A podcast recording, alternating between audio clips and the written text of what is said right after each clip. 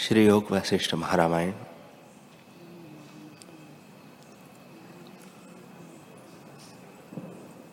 श्री वशिष्ठ जी बोले, हे रामचंद्र जी,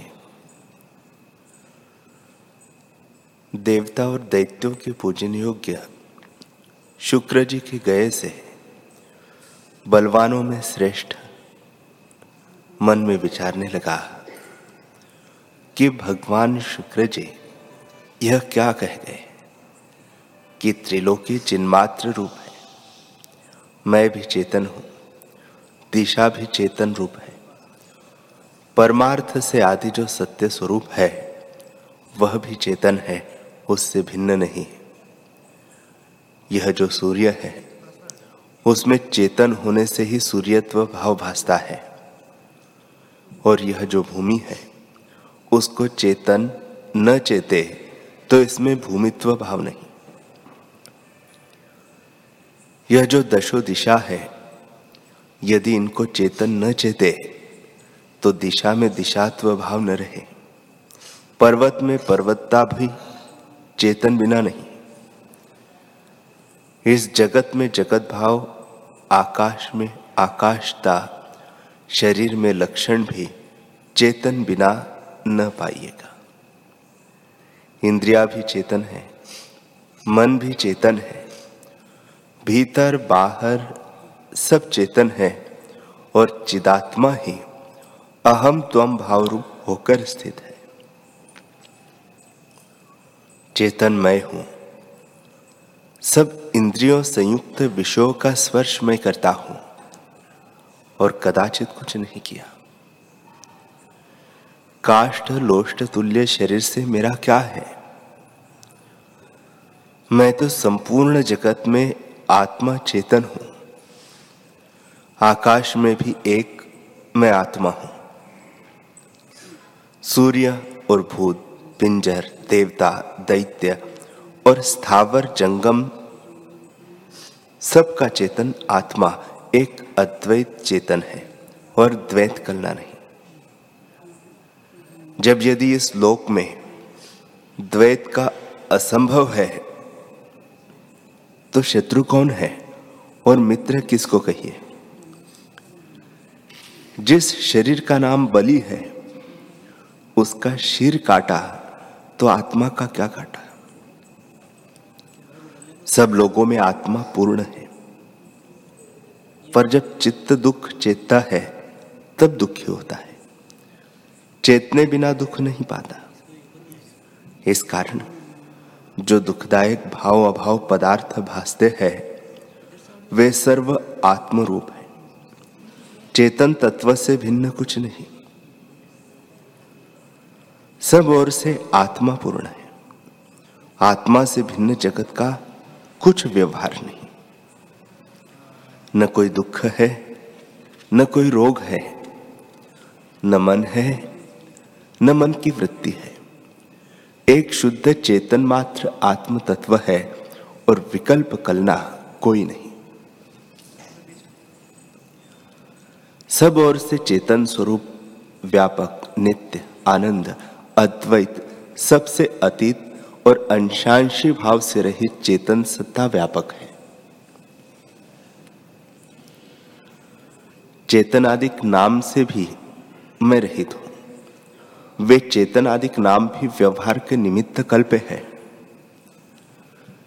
चेतन, जो आत्मा की स्फुरन शक्ति है, वही विस्तार से जगत रूप होकर भासती है। दृष्टा, दर्शन, मुक्त केवल अद्वैत रूप है। और प्रकाश प्रकाश भाव से रहित निराभास दृष्टा परमेश्वर रूप हूँ। न मैं करता हूँ और न भोगता हूँ। मैं केवल दृष्टा निरामय रूप कलना कलंक से रहित हो। इनसे परे हो और यह स्वरूप भी मैं हूँ। यह मेरे में आभास मात्र है और मैं उदित, नित्य और आभास से भी रहित एक प्रकाश रूप हूँ। स्वरूप होने से मेरा चित्त दृश्य के रोग से रहित मुक्त रूप है। प्रत्यक्ष चेतन जो मेरा स्वरूप है, उसको नमस्कार है। चित्त दृश्य से रहित हूँ और युक्ति अयुक्ति सबका प्रकाश रूप मैं हूँ, मुझको नमस्कार है।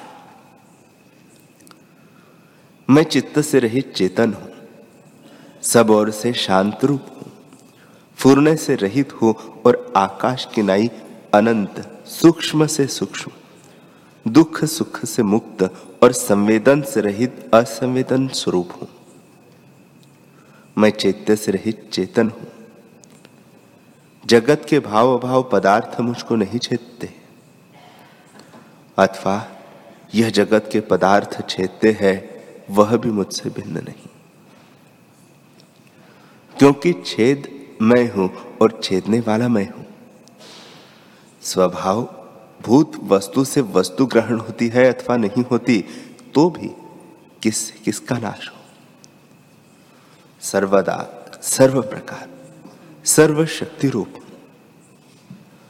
संकल्प विकल्प से अब क्या है? मैं एक ही चेतन, अजड़ रूप होकर प्रकाशता हूँ। जो कुछ जगत जाल है, वह सब मैं ही हूँ, मुझसे भिन्न कुछ नहीं। इतना कहकर वशिष्ठ जी बोले, हे रामचंद्र जी, जब इस प्रकार तत्व के वेत्ता राजा बलि ने विचारा, तब ओमकार की अर्ध मात्रा तुर्य पद की भावना से ध्यान में स्थित हुआ और उसके संकल्प भली प्रकार शांत हो वह सब कलना और चित्त चैत्य से निसंग होकर स्थित हुआ और ध्याता जो है अहंकार, ध्यान जो है मन की वृत्ति और ध्येय जिसको ध्याता था, तीनों से रहित हुआ और मन से सब वासनाएँ नष्ट हो गई।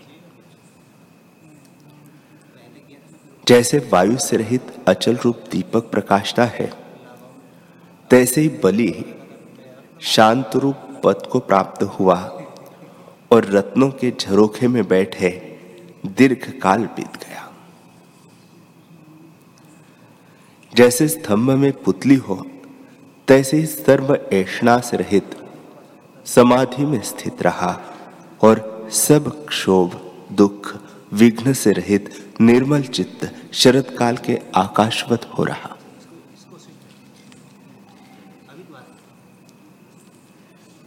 श्री वशिष्ठ जी बोले, हे रामचंद्र जी, जब इस प्रकार दैत्यराज बहुत काल पर्यंत समाधि में बैठा रहा, तब बांधव, मित्र, टहलुए, मंत्री, रत्नों के झरोखे में देखने चले कि राजा को क्या हुआ। ऐसा विचार कर उन्होंने किवाड़ों को खोला और ऊपर चढ़े। यक्ष विद्याधर और नाग एक और खड़े रहे और रंभा और तिलोत्तमा आदि अप्सरागण हाथों में चमर ले खड़ी हुई और नदिया, समुद्र, पर्वत आदि मूर्ति धार कर और रत्न आदि भेंट लेकर सब प्रणाम के निमित्त खड़े हुए और त्रिलोकी के उदरवर्ती जो कुछ थे, वे सब आए। पर राजा बलि ध्यान में ऐसा स्थित था, मानो चित्र की मूर्ति लिखी है और पर्वतवत स्थित है। उसको देखकर सब दैत्यों ने प्रणाम किया। कोई उसे देखकर शोकवान हुए, कोई आश्चर्यवान, कोई आनंदवान हुए और कोई भय को प्राप्त हुए। तब मंत्री विचारने लगे कि राजा की क्या दशा हुई है? इसलिए उन्होंने शुक्र जी का ध्यान किया और भार्गव मुनि झरोखे में आए। उनको देखकर दैत्य गणों ने पूजन किया और बड़े सिंहासन पर गुरु को बैठाया। बलि को ध्यान स्थित देखकर शुक्र जी अति प्रसन्न हुए कि जो पद मैंने उपदेश किया था, उसमें इसने विश्राम पाया है। इसका भ्रम अब नष्ट हुआ है और क्षीर समुद्रवत प्रकाश है। ऐसे देखकर शुक्र जी ने कहा, बड़ा आश्चर्य है कि दैत्यराज ने विचार करके निर्मल आत्म प्रकाश को पाया है। अब भगवान सिद्ध हुआ है और अपने स्वरूप में जो सब दुखों से रहित पद है उसमें स्थित हुआ है। और चिंता भ्रम इसका सब क्षीण हुआ है। अब इसको मत जगाओ। यह आत्मज्ञान को प्राप्त हुआ है और यत्न और क्लेश इसका दूर हो गया है। जैसे सूर्य के उदय होने से अंधकार नष्ट हो जाता है। अब मैं इसको निश्चय था यह आप ही दिव्य वर्षों में जागेगा। क्योंकि प्रारब्ध अंकुर इसके रहता है और उठकर अपना राज्य कार्य करेगा। अब तुम इसको मत जगाओ। अपने राज्य कार्य में लग जाओ।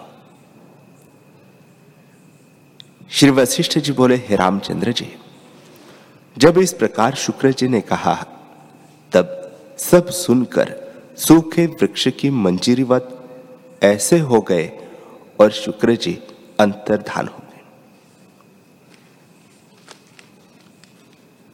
दैत्य भी अपने राजा विरोचन की सभा में जाकर अपने अपने व्यवहार में लगे और खेचर, भूचर और पातालवासी अपने अपने स्थान में गए और देवता, दिशा, समुद्र, पर्वत, नाग किन्नर, गंधर्व, सब अपने अपने व्यवहार में जा लगे। श्री वशिष्ठ जी बोले रामचंद्र जी, जब सहस्त्र दिव्य वर्ष व्यतीत हुए, तब दैत्यराज समाधि से उतरे। नौबत नगारे बजने लगे। देवता और दैत्य बड़े जय जय शब्द करने लगे। नगरवासी देखकर बड़े प्रसन्न हुए। और जैसे सूर्य उदय हुए कमल खिलाते हैं, तैसे ही खिलाए। जब तक दैत्य न आए थे, तब तक राजा ने विचारा कि बड़ा आश्चर्य है कि परम पद जो ऐसा रमणीय, शांत रूप और शीतल पद है, उसमें स्थित होकर मैंने परम विश्राम पाया है। इससे फिर उसी पद का आश्रय करो और उसी में स्थित हो। राज्य विभूति से मेरा क्या प्रयोजन है? ऐसा आनंद शीतल चंद्रमा के मंडल में भी नहीं होता, जैसे अनुभव में स्थित होने से पाया जाता है। हे रामचंद्र जी, इस प्रकार चिंतना कर, वह फिर समाधि करने लगा, कि जिसमें गलित मन हो, तब दैत्यों की सेना, मंत्री भृत्य बांधवों ने आनकर उनको घेर लिया। और जैसे चंद्रमा को मेघ घेर लेता है, तैसे ही घेर करके प्रणाम करने लगे बलि राजा ने मन में विचारा कि मुझको त्यागने और ग्रहण करने योग्य क्या है। त्याग उसका करना चाहिए जो अनिष्ट और दुखदायक हो, और ग्रहण उसका कीजिए जो आगे न हो। पर आत्मा से व्यतिरेक कुछ नहीं। उसमें ग्रहण और त्याग किसका करूँ? मोक्ष की इच्छा भी मैं किस कारण करूँ? क्योंकि जो बंध होता है तो मोक्ष की इच्छा करता है। सो जब बंध ही नहीं तो मोक्ष की इच्छा कैसे हो? यह बंध और मोक्ष बालकों की क्रीड़ा कही है। वास्तव में न बंध है, न मोक्ष है। यह कल्पना भी मूर्ता से है। सो मूर्ता तो मेरी नष्ट हुई है। अब मुझको ध्यान विलास से क्या प्रयोजन है और ध्यान से क्या है? अब मुझको न परमात्म तत्व की इच्छा है और न कुछ ध्यान से प्रयोजन है। अर्थात, न विदेह मुक्त की इच्छा है, न जगत में स्थित रहने की इच्छा है। न मैं मरता हूँ, न जीता हूँ।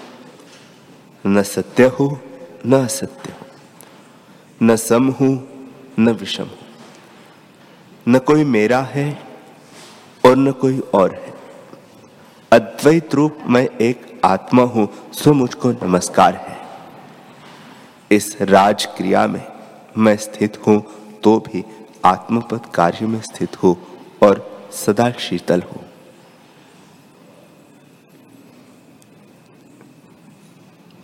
ध्यान दशा से मुझको सिद्धता नहीं है, और न राज कार्य विभूति से कुछ सिद्ध होता है। इससे राज कार्य से मेरा कुछ प्रयोजन नहीं। मैं आकाशवत ही रहता हूँ। मैं न कुछ इच्छा करूँगा, न राज्य करूँगा तो भी मेरा सिद्ध नहीं होता। इससे जो कुछ प्रकृत आचार है, उसी को मैं करूँ। बंधन का कारण अज्ञान है, सो तो नष्ट हुआ है। अब कोई क्रिया मुझको बंधन रूप नहीं। हे रामचंद्र जी, इसी प्रकार निर्णय करके बलि ने दैत्यों की ओर देखा। तब देवता और दैत्यों ने शीश से प्रणाम किया और राजा ने दृष्टि करके उनकी प्रणाम वंदना अंगीकार की। तब राजा बलि ने ध्येय वासना को मन से त्याग किया और राज्य के कार्य करने लगा। ब्राह्मण, देवता और गुरु का पूर्ववत पूजन किया। जो कोई अर्थी और मित्र बांधव टहलुए थे, उनका अर्थ पूर्ण किया। स्त्रियों को नाना प्रकार के वस्त्र आभूषण दिए और जो दंड देने योग्य थे उनको दंड दिया। फिर उसने यज्ञ का आरंभ करके सुरगणों का पूजन किया और शुक्र जी से आदि ले मुख्य मुख्य देवता यज्ञ कराने के निमित्त बैठे। फिर विष्णु भगवान ने इंद्र के अर्थ सिद्ध करने के निमित्त छल करके बलिराज को वांछित कर लिया और बांधकर पाताल में स्थित किया। वह आगे इंद्र होगा। अब जीवन मुक्त स्वस्थ वपु, सदा ध्यान स्थित और ऐषणा से रहित पुरुष पाताल में है। हे रामचंद्र जी जीवन मुक्त पुरुष राजा बलि संपदा और आपदा में समचित्त विचरता है। वह संपदा में हर्ष नहीं करता और आपदा में शोक नहीं करता। अनेक जीवों का उपजना और लय होना बलि ने देखा है। दस करोड़ वर्ष पर्यंत तीनों लोगों का कार्य किया और बड़े विषय भोग भोगे हैं। अंत में भूखों को विरस जानकर उसका मन विरस हुआ और विचार करने से तृष्णा नष्ट हो गई और मन उपशम हुआ।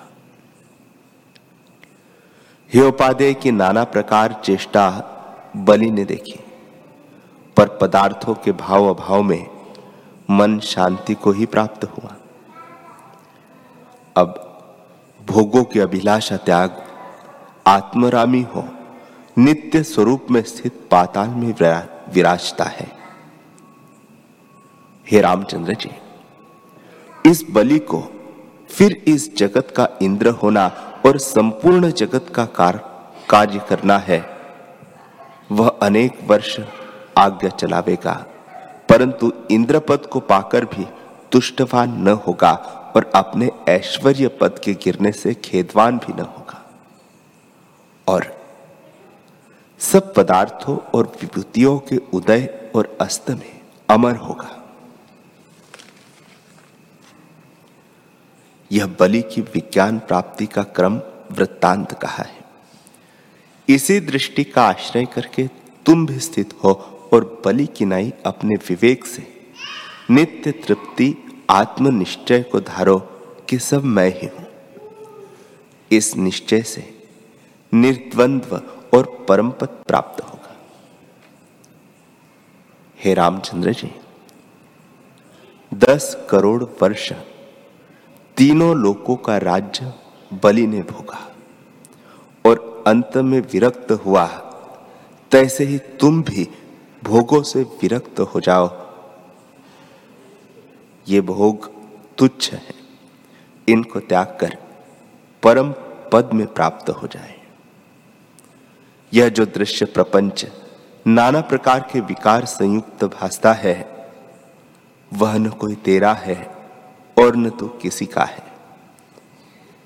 जैसे पर्वत और शिला में बड़ा भेद है, तैसे जिस पुरुष का मन संसार की ओर धावता है, वह मन की वृत्ति में डूबता है। जब तुम मन को हृदय में धरोगे, तब सब जगत में तुम प्रकाशवान होगे। तुम आत्म स्वरूप हो तो अपना क्या और पराया गया। यह सब मिथ्या कल्पना है। तुम सबके आदि पुरुषोत्तम हो। तुम ही साकार रूप पदार्थ और तुम ही सब और पूर्ण और जगत में चेतन रूप हो। और स्थाफर जंगम, जगत सब तुम में पिरोया है। जैसे सूत में माला के दाने पिरोए हैं तुम नित्य, शुद्ध, उदित, बोध स्वरूप और भ्रांति से रहित हो। जन्म आदि सब रोग के नाश निमित्त आत्म विचार करके बलात्कार से भोगों को त्याग कर सबके भोक्ता हो जाओ। तुम केवल स्वरूप जगत के नाथ हो और चैतन्य सूर्य प्रकाश रूप सर्वदा स्थित है। सब जगत तुम्हारे प्रकाश से प्रकाशता है और सुख दुख की कल्पना तुम्हारे में कोई नहीं। तुम तो शुद्ध, सर्वात्मा और सर्व प्रकाशक हो। इष्ट अनिष्ट को त्याग करके केवल अपने स्वरूप में स्थित हो। इष्ट अनिष्ट के त्याग से निरंतर सत्यता उदय होती है। उस सत्यता को हृदय में धार फिर जन्म मरण भी नहीं आता। जिस जिस पदार्थ में मन लगे, उसे निकालकर आत्म तत्व में लगाओ। जब इस प्रकार तुम दृढ़ अभ्यास करोगे, तब मन जो उन्मत्त हाथी है, वह बांधा जाएगा और तभी सब सिद्धांतों के परम सार को प्राप्त होंगे। हे रामचंद्र जी तुम मूढ़ों की नाई मत हो, क्योंकि मूढ़ जीव सब चेष्टा मिथ्या ही करता है। मिथ्या चेष्टा से जिसकी बुद्धि नष्ट हुई है और अविद्या रूपी धूर्त से बिके है, उनके तुल्य तुम मत होना। यह जगत अणुमात्र भी कुछ नहीं है, पर बड़ा विस्तार रूपी जो दृष्ट आता है सो निर्णय से देखा है कि मूर्ता से भाषित होता है। मूर्ता परम दुख रूप है। इससे अधिक दुख कोई नहीं। आत्मा रूपी सूर्य के आगे आवरण करता जो अज्ञान रूपी मेघ है, उसको विवेक रूपी पवन से नाश करो, तब आत्मा का साक्षात्कार होगा। आत्म विचार के अभ्यास और विषयों से वैराग्य बिना आत्मा का साक्षात्कार नहीं होता। वेद रूप वेदांत शास्त्र, जो दृष्टांत और तर्क संयुक्त है, उनसे भी अपने विचार बिना साक्षात्कार नहीं होता। आत्म विचार और पुरुषार्थ से आत्मा की प्रसन्नता होती है और बुद्धि की निर्मलता से बोध से प्राप्त होती है। इससे संकल्प विकल्प से रहित होकर चैतन्य तत्व में स्थित हो जाए। विस्तृत और व्यापक रूप आत्म तत्व की स्थिति मेरे वचनों को ग्रहण करने से सब संकल्प तुम्हारे लीन हो गए हैं। संवेदन रूपी भ्रम शांत हुआ है और संसार रूपी कुहरा तुम्हारा अब नष्ट हो गया है।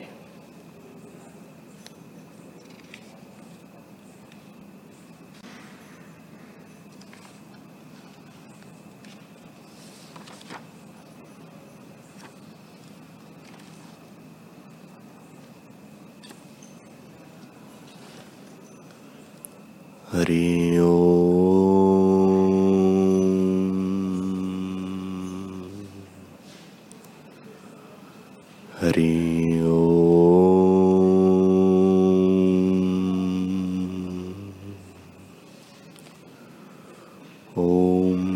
सहनावतु सहनौ भुनक्तु सह वीर्यं करवावहे तेजस्विनावधीतमस्तु मा विद्विषावहे ओम शांति शांति शांति श्री सद्गुरुदेव भगवान की